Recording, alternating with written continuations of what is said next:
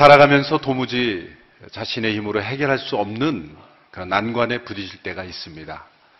이러한 상황을 우리는 고사성어로 사면초가라는 단어를 씁니다.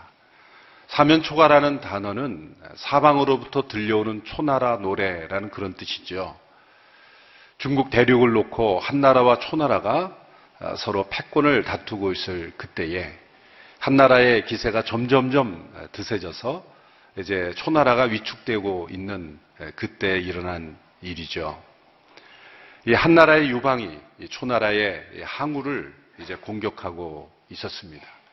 초나라가 완전히 그 한나라의 군사들에 의해서 둘러싸여 있었죠. 그러나 아직 승산은 있는, 아직 싸울 수 있는 그런 때였습니다. 그런데 한나라가 초나라에서 잡아온 포로들을 그 사방에 배치하고 그리고 초나라 노래를 슬프게 부르게 했던 것이죠. 사방에서 초나라의 그 군사들이 포로들이 부르는 그 슬피 노래하는 그 고향의 노래들을 들으면서 초나라 군사들은 위축되고 그리고 사기를 잃어버리기 시작했습니다. 마치 한 나라가 완전히 초나라를 정복한 것처럼 곳곳에서 들려오는 포로의 들의 노래소리를 듣고 초나라 사람들이 도망하기 시작했다는 것이죠. 그래서 결국 초나라는 망하게 되었다라는 그 배경에서 나온 사자 성어입니다. 그래서 중요한 것은 이 한나라가 이 노래를 들려준 것이 고도의 심리전이었다는 거죠. 아직은 싸울 수 있는데 그렇게 두려운 상황은 아닌데 포로들로 하여금 부르게 한 그 초나라 노래소리가 그 초나라의 그 군사들로 하여금 이제는 우리는 졌구나. 그 고향의 노래소리를 들으면서 사기를 잃어버리는 그러한 일을 만들었다는 거죠.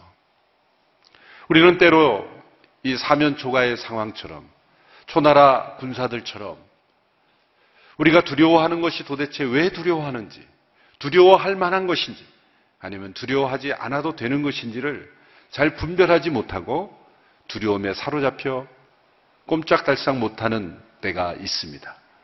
그런 상황을 가리켜 그 말 그대로 우리는 사면 초가의 상황이다라고 그렇게 부르는 것이죠. 이스라엘 백성들이 본문에 보면 큰 두려움에 둘러싸여 휩싸여서 사면 초가의 상황에 처해 있습니다. 그리고 하나님께 울부짖고 있습니다. 오늘 본문 10절에 보십시오. 출애굽기 14장 10절의 말씀입니다. 함께 읽습니다. 시작. 바로가 가까이 다가왔을 때 이스라엘 백성들이 눈을 들어보니 이집트 사람들이 자기들을 뒤쫓아오고 있는 것이었습니다. 이스라엘 자손들은 너무나 두려워서 여호와께 울부짖었습니다. 너무나 두려워서 울부짖고 있었습니다. 이스라엘 백성들이 큰 두려움에 휩싸인 것은 바로의 군대가 뒤쫓아오고 있었기 때문입니다. 이스라엘 백성들은 아무 무장도 하지 않았고 또 도보로 이동하고 있었고 그리고 그들은 오랜 노동으로 인해서 지치고 지쳐 있는 상태였습니다. 반면 바로의 군대는 본문에 보면은 13장에 보면 전차 600대와 그 밖에 다른 모든 전차들을 동원했다고 되어 있습니다. 전차들을 동원한 중무장한 바로의 군대들이 가까이 다가오고 있었습니다. 그런데 더 위험한 것은 그 이스라엘 백성들이 진을 친 곳이 바로 바닷가 근처였다는 것이죠. 14장 2절에 보면 하나님께서 그들을 그곳으로 인도하셨습니다. 2절에 보면 이렇게 되어 있습니다. 제가 읽겠습니다. 이스라엘 백성들에게 돌아서서 믹돌과 바다 사이에 비하 히롯 앞 곧 바알스본 맞은편 바닷가에 진을 치라고 하여라. 그래서 돌아서서 바닷가에 진을 치라고 말씀하신 것은 그들이 애굽으로부터 나와 북쪽으로 향하다가 남동쪽으로 방향을 틀어서 스웨즈만 북쪽 근처로 진을 치게 한 거죠. 그래서 지도를 한번 우리가 보는 것이 명확해질 수 있는데요. 지도가 준비되어 있습니다. 예. 뭐 글씨가 안 보일 수 있겠지만 대략적으로 보십시오. 위에 지중해가 있고 아래 왼쪽에 있는 것이 수에즈만이고 그 수에즈만 있는 것이 홍해라 부르는 것이 바로 왼쪽에 있는 그 바다로 연결되는 그러한 그 아, 바다로 나아가는 그 수에즈만이죠.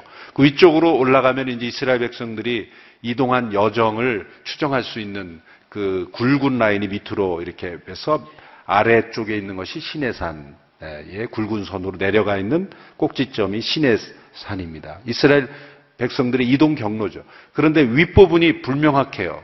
여러 뭐 바스본 또 비하히롯 이런 장소들이 나오지만 지금도 정확하게 그 자리가 어느 자리인지는 알 수가 없습니다. 분명한 것은 그 당시에 이스라엘 백성들이 이동할 때 가나안으로 가는 빠른 길이 있습니다. 그것은 지중해 연안을 따라 이 블레셋 사람들이 있는 사는 사람들의 길을 통해서 가면 며칠 만에 갈 수 있습니다. 소위 해변 길이다 이렇게 부르는 길입니다. 북쪽을 통해서 가면 며칠 만에 빨리 갈 수 있는 해변길이 있음에도 불구하고 하나님께서는 저 남동쪽 아래로 거쳐서 올라가는 광야의 길이라죠.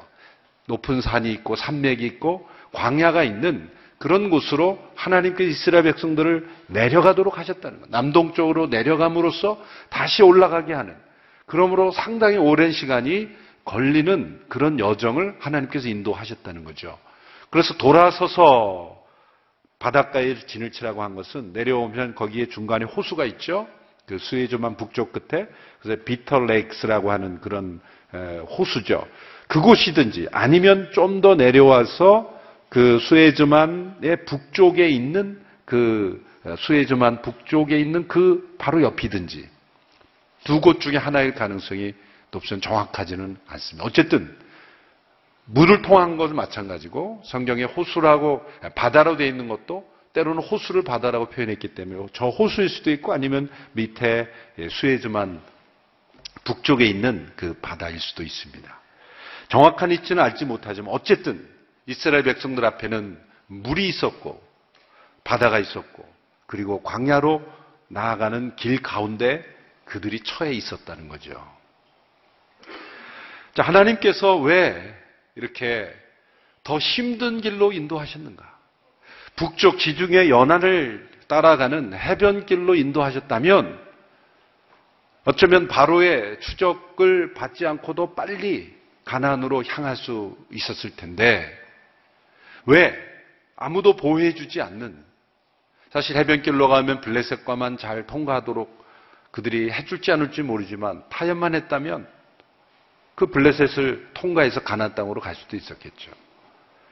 그런데 아무도 보호해 줄 수 있는 위치가 아닌 광야 그리고 시내 산에 가 보면 시내 산은 광활한 돌, 돌로 된 산맥이죠. 시내 산에 가보시면 알겠지만 시내 산에는 나무 하나 찾아보기 어려운 그 광활한 돌산입니다. 어디 숨을 데도 없는 그런 지역이죠. 그 광야로 내려가는 그런 길로 하나님께서 인도하셨다는 거죠. 그로 인해서 생겨난 위험입니다. 표면적으로는 아마 이스라엘 백성들이 블레셋과 전쟁할 준비가 되어 있지 않기 때문일 것이지만 더 중요한 이유는 가나안 땅으로 들어가는 것이 중요한 것이 아니라 이스라엘 백성들이 가나안 땅에서 하나님의 백성들로 살기 위해서는 하나님과 언약을 맺는 하나님과 언약을 맺는 그런 기간이 필요했던 것입니다. 하나님께서는 이 신의 산에서 백성들에게 하나님의 율법을 주시고 그 하나님과 언약을 맺는 하나님의 백성들로서 결단하는 그러한 기간을 가지도록 하시기 위해서 남동쪽으로 내려가도록 하신 것입니다. 우리가 예수 그리스도를 믿을 때 하나님께서 우리에게 허락하신 삶은 더 쉬운 삶이 아닙니다. 때로 예수님을 믿고 우리의 삶이 더 어려워질 수 있습니다. 예전에 사회에서는 쉽게 쉽게 결정할 수 있는 문제를 이제는 예수님을 믿기 때문에 더 어려운 결정이 될 수도 있는 것이죠. 믿지 않는 사람들은 너무나 쉽게 결정할 수 있는 문제가 예수님을 믿는 사람들은 예수님 때문에, 믿음 때문에 더 어려운 광야의 길을 걸어갈 수 있게 되는 것입니다. 자, 이스라엘 백성들이 지금 하나님의 인도하심을 따라 낮에는 구름 기둥, 밤에는 불 기둥으로 인도함을 받는 가운데 바닷가에 진을 치라. 그리고 광야와 바다 사이에 그들은 있습니다.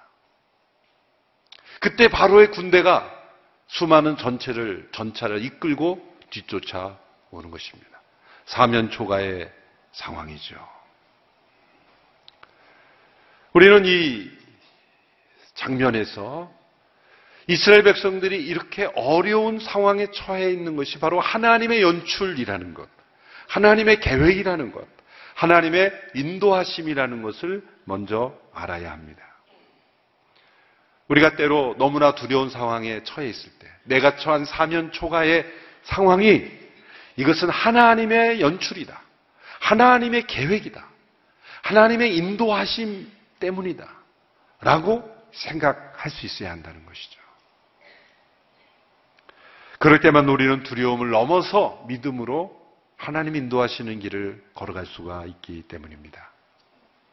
자, 이스라엘 백성들이 북쪽에 그 짧은 해변길로 가지 않고 남동쪽 광야의 길로 내려가고 있다는 것을 난 바로는 이렇게 생각했습니다. 아, 저들은 이제 광야에 갇힌 것이다. 그것이 바로가 그 이스라엘 백성들을 추격하도록 만든 동기가 된 것이죠. 오늘 본문 3절에 그 이야기가 나온 것입니다. 우리 3절 말씀 우리 같이 한번 읽어보겠습니다. 시작.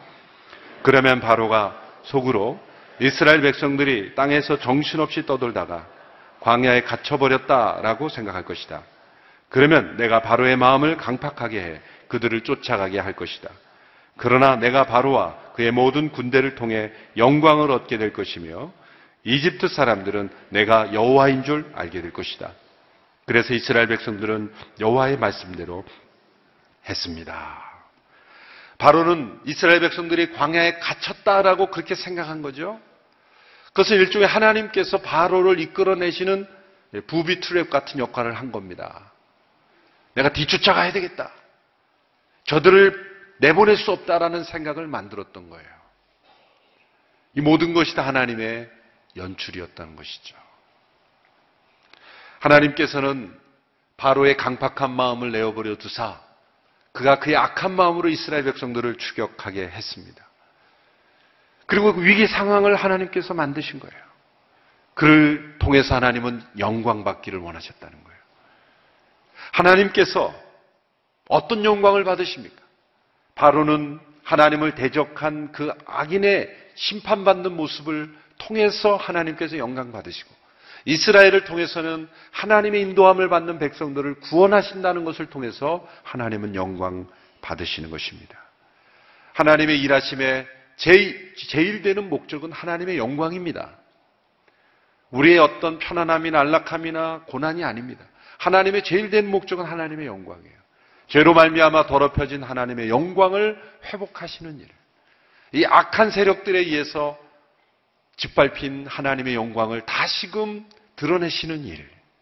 하나님은 하나님의 영광을 위하여 일하십니다. 그래서 때로 우리에게는 고난도 주십니다. 하나님의 영광을 위해서. 요한복음 9장에 보면 날 때부터 눈먼 사람을 향해서 제자들이 질문하죠. 이 사람이 날 때부터 앞을 보지 못하게 된 것은 누구의 죄 때문입니까? 예수님이 대답하시죠. 부모의 죄도 아니요 본인의 죄도 아니라 이 사람을 인해서 하나님께서 하시는 일들을 드러내시려는 것이다. 하나님의 영광을 위해서는 때로 우리에게 뜻하지 않는 고난, 뜻하지 않은 질병, 뜻하지 않는 사면초가의 상황도 생길 수 있다는 거예요. 그러므로 우리에게 어떠한 위기 상황이 도달했을 때 우리는 이런 질문을 하나님 앞에 드릴 수 있는 것입니다. 하나님, 이런 위기 상황을 통해서 하나님이 나타내시고자 하는 하나님의 영광은 무엇입니까? 하나님이 모든 상황을 통해 하나님 영광 받으시옵소서. 나의 고난을 통해, 나의 위기 상황을 통해서, 이 사면 초가의 상황을 통해서 하나님 영광 받으시옵소서. 하나님이 위기를 나에게 허락하시는 그 하나님의 연출 의도는 무엇입니까? 그렇게 하나님의 뜻을 헤아리려고 하고 하나님의 영광에 초점을 맞추다 보면 그 뜻이 분명해지고 두려움을 넘어서 믿음으로 승리할 수 있게 되는 것입니다. 사실 우리가 이렇게 선포하지만 저 자신도 사면 초가의 상황에 처하게 되면 하나님의 영광을 먼저 생각하기보다는 나 자신의 상황을 먼저 크게 보게 마련이죠. 하나님보다 상황이 더 크게 보이는 것이 연약한 우리들의 모습입니다. 이스라엘 백성들의 이 모습을 보고 우리가 참 사람들 믿음도 약하다 그렇게 생각할 수가 없어요 우리는. 어쩌면 우리도 이스라엘 백성들처럼 사면 초가의 상황에 아픈 바다요. 그리고 광야에서 뒤는 바로의 군대가 쫓아온다면 그 상황 속에서 이들과 같지 않게 행동할 수 과연 있겠는가? 그들은 뭐라고 하나님 앞에 불평했습니까? 그들은 이렇게 하나님 앞에 외치기 시작했습니다. 왜 우리를 이 광야로 이끌어내서 우리를 여기서 죽게 하는가? 차라리 이렇게 죽을 바에는 이집트에서 바로를 섬기는 것이 더 낫지 않느냐? 하나님 우리를 이렇게 인도하여 내고 어떻게 이르실 수가 있습니까? 이집트에 무덤이 없어서 우리로 하여금 광야에서 죽게 만드는 겁니까? 그렇게 하나님 앞에 불평하고 원망하기 시작했습니다. 이스라엘 백성들은 금방 잊어버렸습니다. 애굽에서 하나님께서 열 가지 재앙을 내리시고 6월절에 그 놀라운 사건을 통해서 구원받고 애굽에서 나왔다는 것, 그 열 가지 재앙을 통해 역사하신 하나님의 권능과 능력은 다 잊어버리고 자신들이 처한 위기 상황만 크게 보였던 거예요. 우리는 과거에 우리가 체험한 하나님의 놀라운 은혜, 기적은 쉽게 잃어버리고 우리가 처한 위기 상황이 너무나 크게 보이는 것이죠. 그래서 그 위기를 통해 일하시는 하나님의 영광을 우리는 바라보지 못하게 마련입니다. 이스라엘 백성들은 자유를 얻었지만 그 자유가 얼마나 소중한지를 잊어버리고 있어요. 그들은 하나님의 능력을 체험했지만 하나님이 얼마나 전능하신 분인지를 잊어버리고 있습니다. 그래서 그는 그들은 두려워할 수밖에 없었던 거예요. 그들은 심리전에서 이미 패배한 거예요. 사단이 우리를 무너뜨릴 때는 사실 이 심리전을 많이 씁니다. 그래서 우리가 마음을 지키는 것이 너무나 중요한 일이죠. 어떠한 상황 속에서도 우리가 하나님을 바라보는 것이 중요한 것은 우리가 실제 그 상황이 두려워할 만한 상황인지 두려워할 필요가 없는 상황인지 우리는 분별하지 못하고 마음이 얼어붙는 겁니다. 두려움이 엄습합니다. 그래서 우리는 하나님의 뜻을 분별하지 못합니다. 우리는 어떠한 위기 상황일지라도 하나님께서 우리를 지키심을 믿고 하나님의 구원을 바라보는 믿음의 사람들이 될 수 있게 되기를 바랍니다. 두려워하며 울부짖는 백성들에게 하나님께서는 이렇게 말씀하십니다. 오늘 보면 13절, 14절의 말씀입니다. 13절, 14절 시작. 모세는 이스라엘 백성들에게 말했습니다. 두려워하지 말라. 굳게 서서 여호와께서 오늘 너희에게 베푸실 구원을 보라. 너희는 이 이집트 사람들을 다시는 보지 못할 것이다. 여호와께서 너희를 위해 싸울 것이니 너희는 그저 가만히 있기만 하면 된다.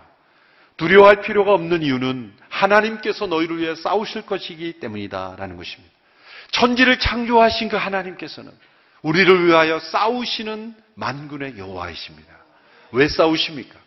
천지를 창조하시고 타락한 인간 눈에 깨어진 이 타락한 이 세상을 버려두지 아니하시는 겁니다. 사실은 하나님께서 싸우신다는 표현도 하나님의 영광에는 사실 합당하지 않은 표현일 수 있어요. 하나님께서 싸우셔야만 이기시는 분이 아니죠. 하나님은 그냥 한순간에 모든 하나님을 대적하는 세력을 쓸어버리시고 없애실 수 있는 하나님이십니다. 그런 하나님이시지만 때마다 일마다 사건마다 사람마다 민족마다 하나님께서 그들을 구원하시고 그들에게 하나님의 영광을 보여주시기 위하여 일하시고 계시다는 것을 싸우신다 이렇게 거예요. 가까스로 싸워서 하나님이 가까스로 이기시는 분이 아니시죠. 한순간에 진멸하실 수 있는 하나님이 매 순간마다 하나님은 교육하시면서 일하시기 때문에 그 싸움을 통해 우리를 가르쳐 주시기 위해서 하나님이 구원하시는 여호와이심을 알게 하시기 위해서 일하시기 때문에 싸우신다라는 그런 표현을 쓴 거죠. 하나님께서 바닷가에 진을 치라고 하신 중요한 이유가 있습니다. 지도를 통해 봤지만 물이 없는 지역으로도 갈 수 있었어요. 굳이 물이 있는 수에즈만 밑으로 홍해 쪽으로 내려오지 않아도 또 그 비터 레이크스라고 하는 큰 호수가 없는 지역으로도 갈 수 있습니다. 다른 길이 있음에도 불구하고 왜 하나님은 굳이 바다 옆으로 그런 물 옆에 진을 치게 하심으로 사면 초과의 상황으로 인도하시는 것일까? 바다를 건너는 놀라운 기적을 하나님은 보여주기를 원하신 거예요. 하나님이 얼마나 능력이 많으신지, 천지를 창조하신 그 하나님께서 바다를 건너게 하시는 하나님이신 걸 체험하기를 원하시는 거예요. 바다를 건너게 하시는 것은 창조주 하나님만이 하실 수 있는 거예요. 그것은 바로 그 하나님이 우주적인 하나님, 우주를 통치하시는 하나님이라는 것을 가르쳐 주시기 위해서 바다 옆에 진을 치게 하신 거예요. 진을 치게 하신 거예요. 우리가 처한 사면 초과의 상황은 우리 하나님이 얼마나 능력이 많으신 분인지를 우리를 생생하게 보게 하시고 교육하게 하시기 위해서 하나님의 여호와이심을 알게 하시기 위해서 하나님의 연출하신 커리큘럼이라는 것, 교육 과정이라는 것을 우리는 생각해야 합니다. 그러므로 두려워할 필요가 없는 것입니다. 두려워하지 말라. 오늘 너희에게 베푸실 구원을 보라. 하나님께서 너희를 위하여 싸우실 것이니 너희는 잠잠히 있으라. 잠잠히 있으라는 어떤 말입니까? 말 그대로 입을 닫는 거예요. 위기 상황 속에서 우리는 제일 먼저 할 일, 오늘 우리가 살롬 369 이런 응급조치인데, 이 응급 상황, 위기 상황에서 우리가 제일 먼저 할 일, 일단 입부터 닫는 거예요. 왜요? 우리는 위기 상황에 처해야 되면 불평, 불만, 그런 염려, 불안, 그런 말을 먼저 내, 내뱉기 마련이에요. 이스라엘 백성들 쏟아져 나오는 이 말을 보세요. 하나님 무덤이 없어서 말도 잘해요. 무덤이 없어서. 왜냐하면 자기들이 큰 무덤 만들어 놨거든요, 거기에. 피라미드 만들어 놓고. 이집트 전체가 무덤 전체인데 우리를 여기 와서 죽게 하느냐? 하나님 어떻게 이럴 수가 있느냐? 광야에서 죽게 하느냐? 여러분, 우리 두려움에서 쏟아내는 불평불만의 말들이 얼마나 많습니까? 차면 초과의 상황에서는 먼저 입을 닫는다. 그리고 하나님께서 왜 이런 위기 상황을 연출하셨는가를 생각하라. 그리고 하나님의 영광을 바라보라. 그리고 하나님의 구원을 기대하라. 이것이 사면 초과의 상황에서 믿음의 사람들이 따라가는 그런 매뉴얼입니다. 10편 46편 10절에도 이르시기를 너희는 가만히 있어 내가 하나님 됨을 알지어다. 내가 문 나라 중에서 높임을 받으리라. 내가 세계 중에서 높임을 받으리라 하시도다. 사면 초과의 상황에서 우리는 안절부절 못합니다. 스스로 무엇인가를 해보려고 합니다. 매듭을 풀려고 하지만 매듭이 점점 더 엉킵니다. 안절부절 못하고 무엇인가를 해보려는 모든 시도를 다 포기하고 가만히 있으라. 너희는 가만히 있으라. 내가 너희에게 베푸실 구원을 보라. 여러분 때로 위기 상황 속에서 우리가 드리는 기도도 불신앙의 기도일 수 있어요. 하나님께서 모세에게 뭐라고 말씀하시는 보시죠. 15절에 보십시오. 이렇게 말씀하십니다. 그때 여호와께서 모세에게 말씀하셨습니다. 내가 왜 내게 부르짖느냐? 이스라엘 백성들에게 계속 가라고 하여라. 부르짖는다고 하나님께서 모세에게 야단치세요. 왜 그렇습니까? 이미 분명하게 가르쳐 준 하나님의 인도하심인데 왜 나에게 다시 묻느냐라는 거죠. 때로는 불신앙에서 나온 두려움에서 나온 기도는 불신앙의 표현일 수 있는 거예요. 하나님 모세에게 지금은 기도할 때가 아니라 그냥 앞으로 갈 때이다. 라는 거예요. 너무나 분명하게 하나님께서 말씀하신 것은 구할 필요가 없다. 기도가 필요 없다는 것이 아니라 불신앙에서 나오는 그런 기도조차 하지 마라. 계속 가라. 이 계속 가라는 말씀은 가만히 있으라는 말과 대치되는 것 같죠? 아니죠. 가만히 있으라는 말의 보완입니다. 너희는 불신앙의 태도, 불평하는 태도를 내려놓고 믿음의 발걸음을 계속 전진하라. 내가 너에게 가라고 한 길을 그냥 앞으로 가라. 그러므로 가만히 있으라는 말씀을 보완하는 거예요. 우리는 불신앙의 발걸음을 멈추고 믿음의 발걸음을 계속 가야 하는 것입니다. 계속 가라. 그런데 그 앞에는 뭐가 있어요? 바다가 있잖아요. 홍해가 있잖아요. 지금으로 보는 수에즈만이 놓여 있잖아요. 그 앞에 있는데 계속 가라는 거예요. 앞에 우리가 도무지 우리의 힘으로 넘어설 수 없는 장벽이 있는데 계속 가라고 한 것은 하나님께서 기적을 예비하고 계심을 우리는 알아야 하는 것이죠. 놀라운 일이 일어났습니다. 하나님께서 모세를 통해 지팡이를 들고 손을 뻗쳤을 때 하나님께서 동풍을 불어서 밤새도록 그 바다를 말리심으로 길을 내셨어요. 그 유명한 십계라는 영화가 있죠. 세실 데밀이라는 감옥, 감독이 만든 이 십계라는 유명한 영화가 있는데 그 장면에서 이스라엘 백성들이 홍해를 건너는 장면을 보면 사실적이지 않은 부분이 있어요. 너무나 멋있는데 그걸 뭐냐면 순간에 순간에 이 그 바닷물이 말려짐으로써 길이 난 거죠. 근데 그렇게 되면 과학적으로 어떤 문제가 생깁니까? 땅이 진흙탕이기 때문에 걸을 수가 없어요. 그래서 성경에 보면 12절, 14장 20절에 보면 밤새도록 바람이 불었다는 게 너무나 과학적인 거예요. 왜 밤새도록 불러 했을까요? 물이 갈라지는 것만 중요한 게 아니라 땅이 말라야 하기 때문인 거예요. 땅이 말라야. 밤새도록. 그러니까 영화를 밤새도록 바람이 불면 영화가 끝나잖아요. 영화는 짧게 끝나야 되는데 이걸 어떻게 밤새도록 그거를 연출할 수 있을까? 그걸 기술적으로 밤새도록 불었다는 것을 이렇게 뭐 태양을 통해서 이렇게 연출했으면 완벽한 영화가 됐을 텐데 그 영화를 보충하려면 밤새도록 지금 바람이 불었다는 걸 표현해야 돼요. 근데 그게 빠졌어요. 그러니까 비사실적인 영화가 돼버린 거예요. 성경을 정확하게 읽지 않은 거예요. 바닥을 말리는 데까지 하나님께서 그 바다 벽을 만드셔서 건너게 하셨어요. 다시 이스라엘 백성들이 건넌 후에 이집트 군대가 들어왔을 때 그 물이 다시 덮쳐서 완전히 수장되게 되었죠. 여러분이 바다를 통과함으로 살아나는 기적은 신약에 마치 십자가를 통과하여 부활하신 예수 그리스도의 기적과 방불하다고 말할 수가 있는 거예요. 여러분 바다를 통과하여 구원받은 하나님의 백성들 그것은 예수 그리스도의 십자가 앞에 죽고 다시 살아나는 그런 기적을 경험하는 부활의 기적의 가장 중요한 심벌이 되는 것입니다. 그래서 출애굽의 기적, 홍해를 건너는 기적은 우리가 예수 그리스도의 십자가를 통과하여 그리고 다시 부활하는 기적을 경험하는 것과 마찬가지예요. 우리가 세례를 행할 때 물을 머리 위에 뿌리죠. 사실 침례, 예, 베티즘, 세례라고 할 때 이 밥티조라고 하는 단어는 물에 잠기다라는 뜻이에요.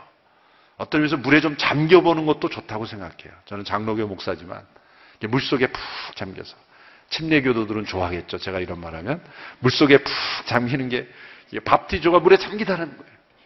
물에 잠기다라는 건 뭐예요? 물에 잠기면 어떻게 됩니까? 어떻게 돼? 물에 잠기면 어떻게 됩니까? 추워요? 물에 잠기면 죽어요. 물에 계속 잠겨 있으면 추운 게 아니라 죽습니다. 물에 잠근다라는 것은 죽음을 의미하는 거예요. 죽음을 의미하는 거예요. 그리고 물에서 나온다는 것은 부활을 상징하는 거예요. 세례란 예수 그리스도 함께 죽고 함께 살아나는 것을 의미하는 거예요.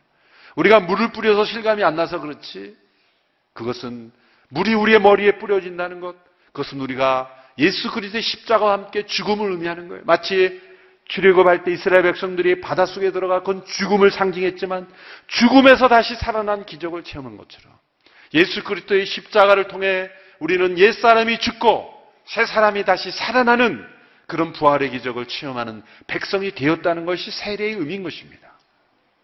그러므로 이 출애굽에 놀라운 홍해의 기적은 사면 초가의 상황 속에 죽음을 통해 부활해 하는 놀라운 구원을 경험하는 것을 우리에게 보여주는 것입니다.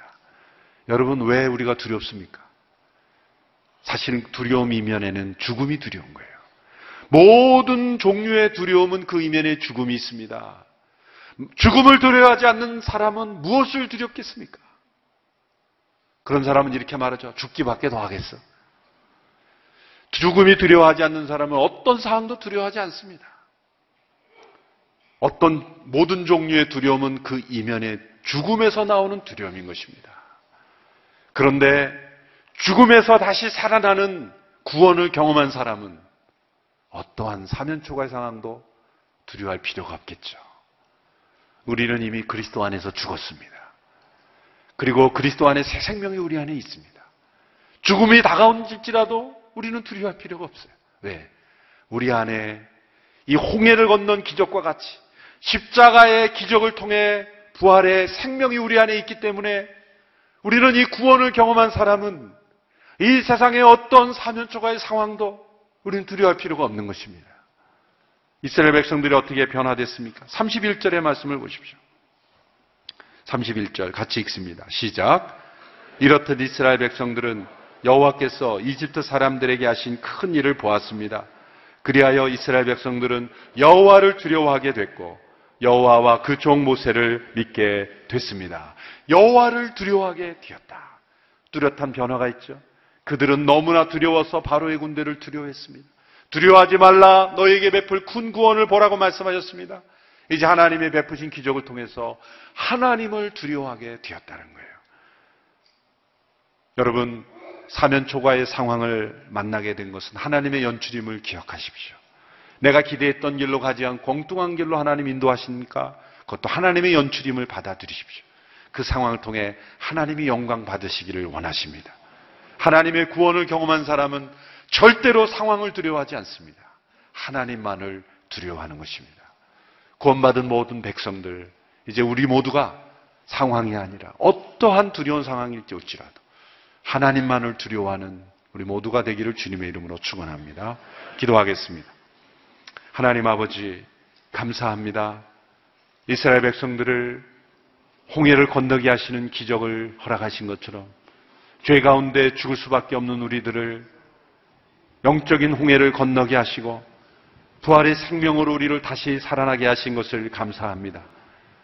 이 세상의 어떤 상황이라도 두려워하지 아니하고 오직 하나님만을 두려워하는 백성들로 살아가게 하여 주옵소서. 예수님의 이름으로 기도하옵나이다. 아멘. 선교지에 있는 수많은 영혼. 이들이 어떤 삶을 살지라도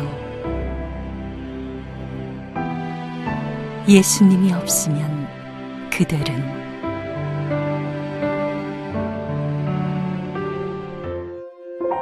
복음만이 이 영혼들을 살릴 수 있습니다. CGN TV는 4개 위성을 사용 유럽, 아프리카, 아시아, 미주 대륙에 복음의 말씀과 기독문화 컨텐츠를 방송하고 있습니다. 전 세계 선교사를 돕기 위해 한국어로 방송하는 CGN TV는 각 나라 대표 언어로 복음을 전하는 비전을 갖고 있습니다. 현재 일본, 미국의 지사를 두고 자체 방송을 진행하고 있으며 대만, 태국, 아랍의 제작 센터를 설립해 현지어로 복음을 전하고 있습니다.